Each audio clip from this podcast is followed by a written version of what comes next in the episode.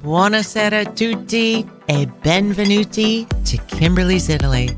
Hello, everyone, and welcome to Kimberly's Italy, a podcast about our love of all things Italiano. We ended last week's episode with the fact that I took a train from Roma to Napoli with the gang of girls I was with. And the train was fab. Very easy and short ride to Napoli which from where we took the ferry to Capri. We stayed three long, lovely days and basically had the place to ourselves at night because it was right before the end of the season, the shutdown date of November 1st. I did all the ancient walks and hikes and saw each and every ruin that makes Capri so special because Capri is way more than just the shopping and the glitterati and the paparazzi. It's all about the history, as far as I'm concerned. And you throw in some really pretty vistas and landscapes and really good food and wine. Da morire. And the influencers driving you crazy. Didn't see them there as much. Yeah, it was a little cold for them in November. No, it was warm. Are you kidding? I it know, was but like it was 80. it's not influencer season. Yes, true. They probably went on to like Miami. Goodbye. But I promise I will finish in future episodes the rest of this girls' trip. It was fantastic. However, we're going to postpone the last two or three episodes from that trip and instead we'll publish them later in January. And that is because Tommaso and I are leaving this weekend for Europe. And just like everyone else around the world before the holidays, we're scrambling to get everything Get through done the to-do list. right? Very long days and nights lately, but the to-do list gets longer every morning over coffee. uh huh. We will prevail. Yes, we will. However, we decided to just delay the end of this girls' trip to a future episode, and instead of chatting about how magnificent Capri is in the off season, Tomas is going to give you guys an update on a few, in my opinion, very compelling and interesting things to do and see in Italy this winter. And I say this because he is an insatiable reader of all things. But for the last year or so, he's been searching out interesting events or upcoming museum shows in Italy. And I'm wondering if this newfound love of that reading is because you're hoping that maybe We'll, we'll, be there more. Yes, correct. a lot more. anyway. So There are a couple of interesting stories, travel news stories, and then a couple of wonderful events coming up in Italy that I think you might be very interested in. I'm interested in them, so I hope you are. The first bit of news is the, for the first time in what I can remember, I don't know if you can remember this ever, but there has been a one way pedestrian street. in Napoli, In Napoli. yeah, Yes, yes, yes. And for you know, good reason. and for good reason. I mean, we talk about over tourism all the time. And this is an area that in the normal season, the tourist season is crowded with tourists. But at Christmas time, it is crowded by Pazzesco, Italians. complete craziness. Yes, cheek and jowl Italians. But Napoli has decided to make this pedestrian street one way during the Christmas season. This is one of the first times it's happened, and it's for some very good reasons. And the new rule goes into effect on December 11th and applies to anyone who's walking along Via San Gregorio Armanio. Bravo, Ah, Gregorio Armeno. G- G- Very close. Gregorio Armeno. Bravo. Pedestrians are only allowed to walk one way from 9 a.m. to 9 p.m. on December 17th till the 23rd. And on Christmas Eve, the rules will be in effect again from 9 a.m. to 3 p.m. And they're only for this particular street and this specific time due to a famously elaborate nativity scene set up along the street, which attract hordes of Italians. It was like a good analogy is when I was there last month and I wanted to take the girls up to Pizzeria San Michele. It's on this street. We walked from the train station, walked up there, and it was uh, mayhem is a good word. You said you had to stay behind them to herd them to make sure you didn't drop anyone off the back of the train. But the timing was unfortunate because the one time frame that we had to be in Napoli of about four to five hours was on the festival of Tutti Santi, All Saints Day. So I started walking them up to Pizzeria San Michele. I was like, this is insanity. And I'm going to lose one of them. So I decided to tell them the direction. You just keep going, keep going. And I went behind them so I could focus and count all six of them because literally it was a mass of humanity coming and going. And on top of all that, not wanting to lose them, I also thought, to be honest, I thought, if I don't catch COVID on this street, then I'm immune. That's how crowded it was. And so, you've had you've had a lot of experience at Herdy because we had a border collie. yes, true.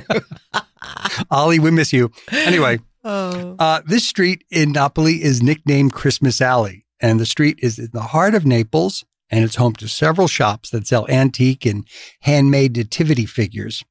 And some of these shops date back to the 18th century. Via San Gregorio Armenio. Bravo. Uh, bravo. It was once a Roman street and it's now basically about probably 12 feet wide. It, so, oh, it is. Yeah. It's so narrow. Put it's a million a, people in there yeah. on Christmas. It's one way. It's been implemented to protect the public and its safety was dangerously compromised during this busy season. È un buon idea. Good idea. because it has no sidewalks. That's the first piece of news. I found quite interesting. Molto, one, molto interessante. Yes, one one way pedestrian street. Now the next one. Beware of selfies with gladiators and centurions around the Colosseum in Roma. Roma. Yes, I can't roll my tongue. Usually it's the tourists behaving badly in Italy, but this time three men accused of crimes outside the Colosseum are locals. And these men were arrested on suspicion of extortion after dressing up as gladiators and centurions and demanding money from tourists for their self styled imperial selfies. I'm making quotes here.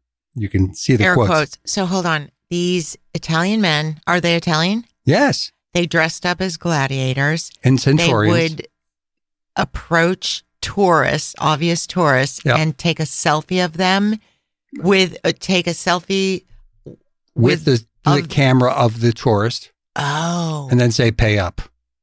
Wow. They asked the selfies. And they, this is currently happening or just happened? Well, it just happened. Okay. Uh, there was some, it's been going on for some time, but they sort of cracked down. So Rome's Polizia. Polizia. De Stato.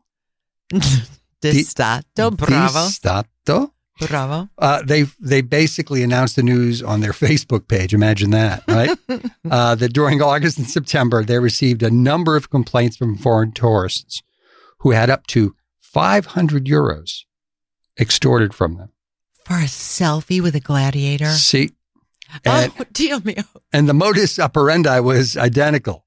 Men dressed as gladiators and centurions would invite their tourist victims to take an imperial selfie with them outside the Colosseum and then demand money. And one Italian tourist was asked for 40 euros, and there was an Irish tourist who refused to pay up, saying he had no money. And he was apparently marched to a nearby ATM, forced to extract 200 euros, and handed it over.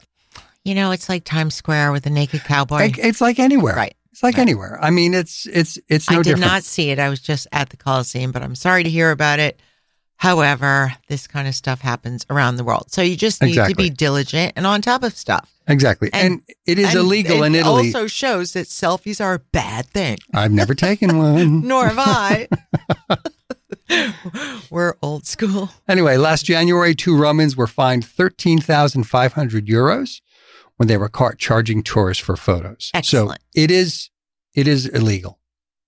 Now on to some news about events which I think are quite interesting and you all know our love and particularly my love of Venice and the art of Venice. And no matter where you are in the world right now in the 111 countries, 111, Tommaso. We're yes. at 110. No, I think I told you there's 111. I think it was in the last episode. All right, you guys check that out because I'm not believing it. You better get your intern to do some research.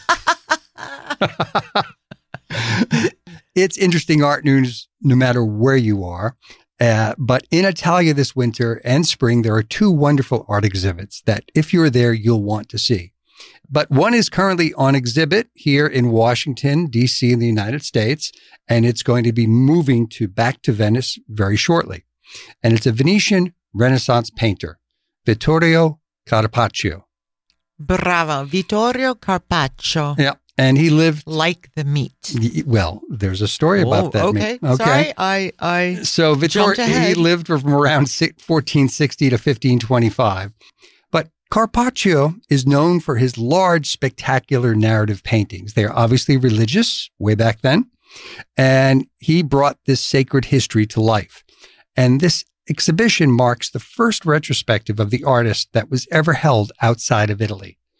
And though for centuries he's been loved and celebrated within the city for the, his observant eye, his fertile imagination, and his storytelling prowess within, you know, telling visual stories in his paintings.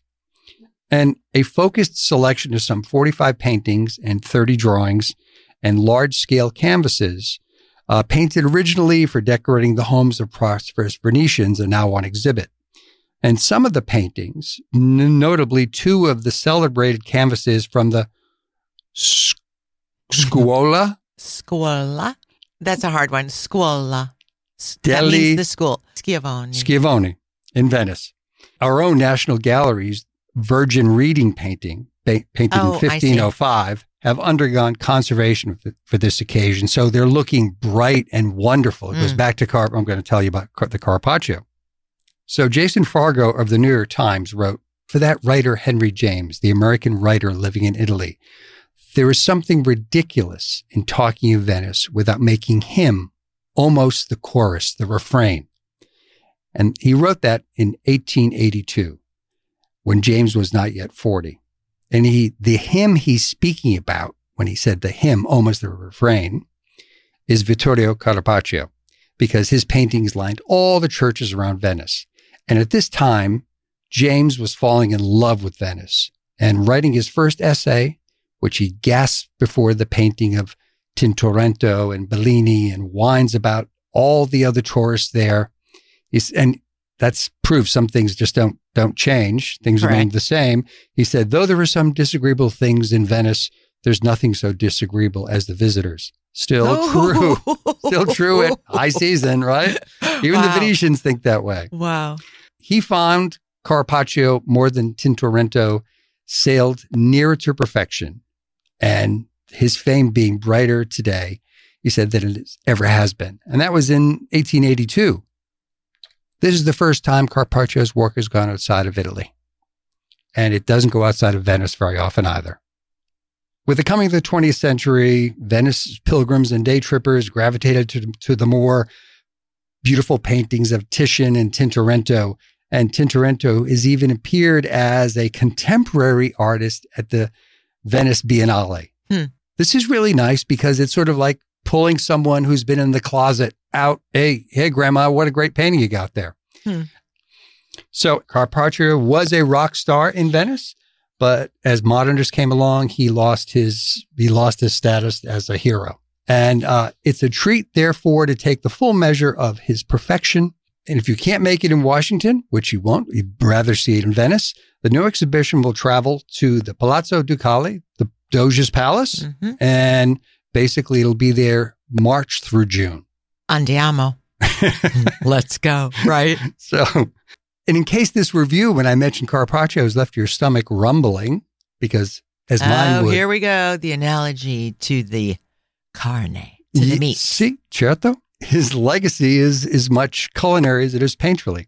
And this goes back to something we've talked about recently because of a recent trip you took. Everyone knows that beef carpaccio is a plate of raw meat, sliced thin, thin, whisper paper, thin. Paper. It seems to predate the discovery of fire. It's raw. You serve it raw. And Oh, I see. And- and- predate, predate cooking. yes, I and see. it is named after carpaccio. And this dish was But invented. how can that be? Because he lived during cooking. So the dish was invented in 1963, according to the catalog of the show at the Venetian Institution Harry's Bar. Giuseppe Cipriani, the owner, christened the new dish after a giant Carpaccio exhibition on view. Apparently, the reds of Carpaccio's work inspired him.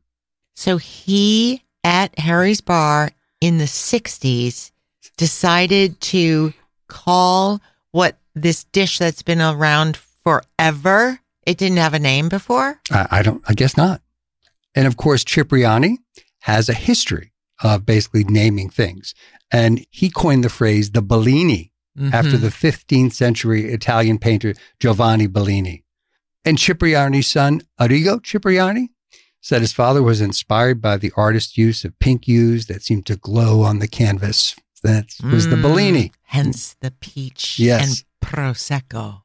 If you're in Venice next year from March through June, check out the show at the Doge's Palace. It's going to be amazing. And I'd, if you're interested, I'd suggest getting some tickets lined up online, particularly if you're going to be there in May or June, because it'll probably be pretty crowded. So there's another thing that we will see in Milano on our trip. Yes, yes, yes, yes. Dimi. Tell me.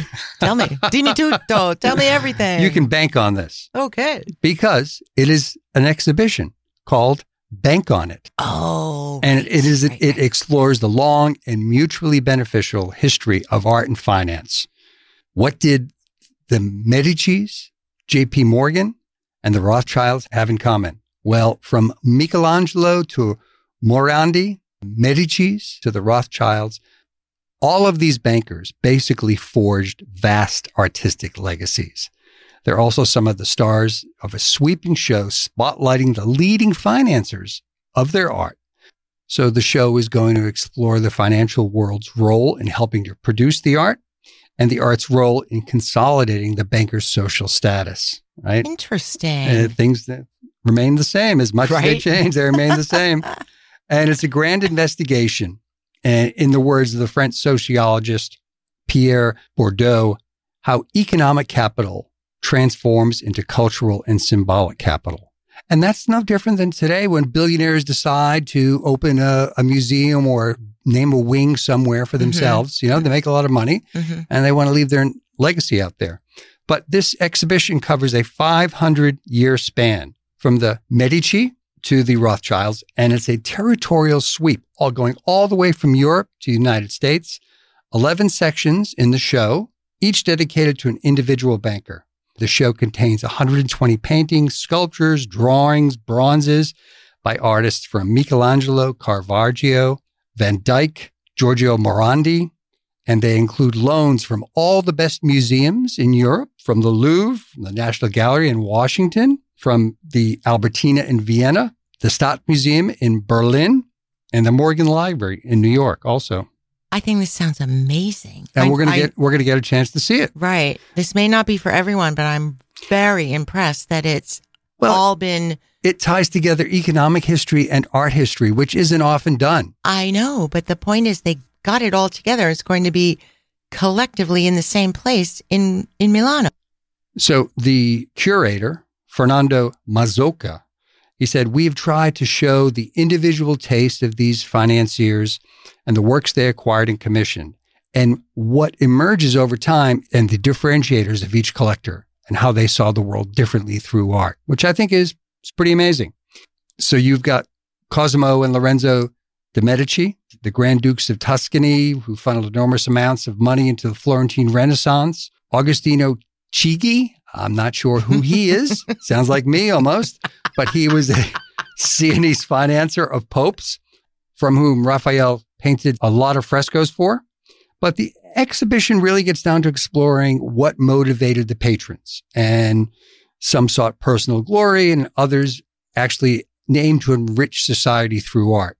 So one of the bankers in the United States was Andrew Mellon, the U.S. banking empire, and he started building the West Wing of the National Gallery of Art in 1937. And following his death, his son donated a thousand paintings to the museum. And this really solidifies that symbiosis between painting and patrons. hmm And I think this is going to be wild to see it all in one room. I agree. I can't wait. And it's, you probably know the venue, which is the headquarters of the former Banco Commerciale Italiana, Comit. And it's significant in that The space now serves as one of four Italian museums in the Galleria d'Italia network. And basically, this huge bank in Italy right now, which I won't go into its name, but it put all this together to show its own art collection. Interesting. Very cool. I'm excited. Good job. The exhibition closes with a section dedicated to the gentleman named Raffaele Mattioli, and he was the so called humanist banker. And he played a leading role in orchestrating Italy's post war economic and cultural revival post World War II. And he battled to preserve the country's artistic heritage. He bought Michelangelo's Pieta uh, for the city of Milan to avoid its expatriation, sending it to the United States. And he started an art collection for his bank, which he directed the acquisitions of all that artwork. And when his bank merged with other banks, all the art all got thrown into one big pile and it's now displayed in this Galleria d'Italia. So we'll be seeing that when we go to Milan. Fantastico. I'm super excited about that. Bravo. Allora. Allora. We will skip next week's episode completely and record one from Italy, which will be up two weeks from now on December 28th. We will be in Cernobbio in Lago di Como, Lake Como, by then on December 28th, and I'm sure we'll have some very fun tales to tell from our Christmas in Copenhagen. Hygge. Hold on, my friend. And that's right. Copenhagen, which is in Denmark, not Italy.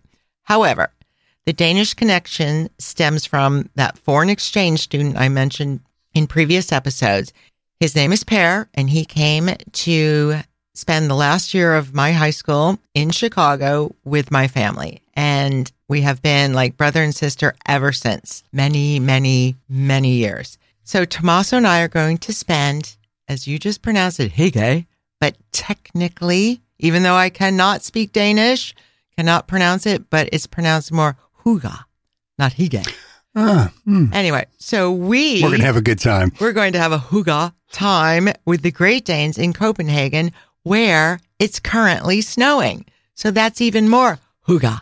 And again, I apologize for my pronunciation of it. I'd also like to add that Denmark and Italy actually have a few things in common. And that is this concept we're talking about that the Danes call Higa, Huga, is the result of, quote, creating a warm and cozy environment where you enjoy the simple pleasures with good people.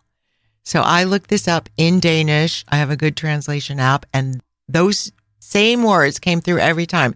Not just family, not just friends, but good people. I thought that was very interesting. And Italians do the same, even though they don't have a specific word for it. They create a meal when they have a special occasion.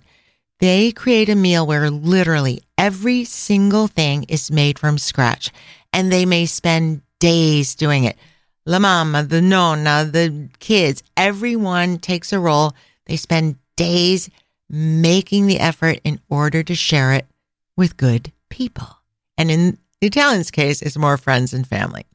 So Tommaso and I feel very fortunate to spend a Christmas in Copenhagen with the Danes who are the most generous people I know. And then we get to go to Italy and spend time with old friends. And funny enough, a lot of my friends from Cernobbio in Lake Como are Danish. I think I sought them out somehow because I had that Danish kinship for all those years prior to even moving to Italy. And I just met some people in Lake Como and Cernobbio. And then I heard some Danish in the background. I'm like, hey, who are you? Where are you from?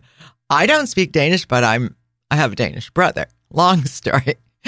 So, anyway, and that sums up if you're wondering if I speak Danish, the answer is a big fat no.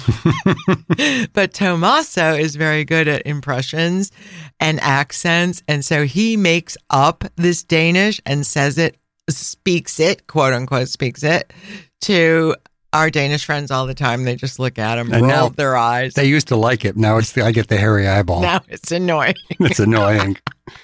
Uh, e basta. We want to thank you all for listening to us. I want to thank you for hiring me to plan your trips. And I want to thank you so much for the funny feedback via email, Instagram messages, Facebook. It makes us both smile and laugh every single time we receive one. And I truly think it's been one of the best rewards we get from producing this podcast every week. See? Certo. Certo. We sincerely hope you all have a wonderful holiday and that the new year brings a lot more peace around the world. And in Italian, Buon Natale e Felice Capodanno. Merry Christmas and Happy New Year. Ciao, ciao. Ciao, ciao. Merry Christmas, everybody.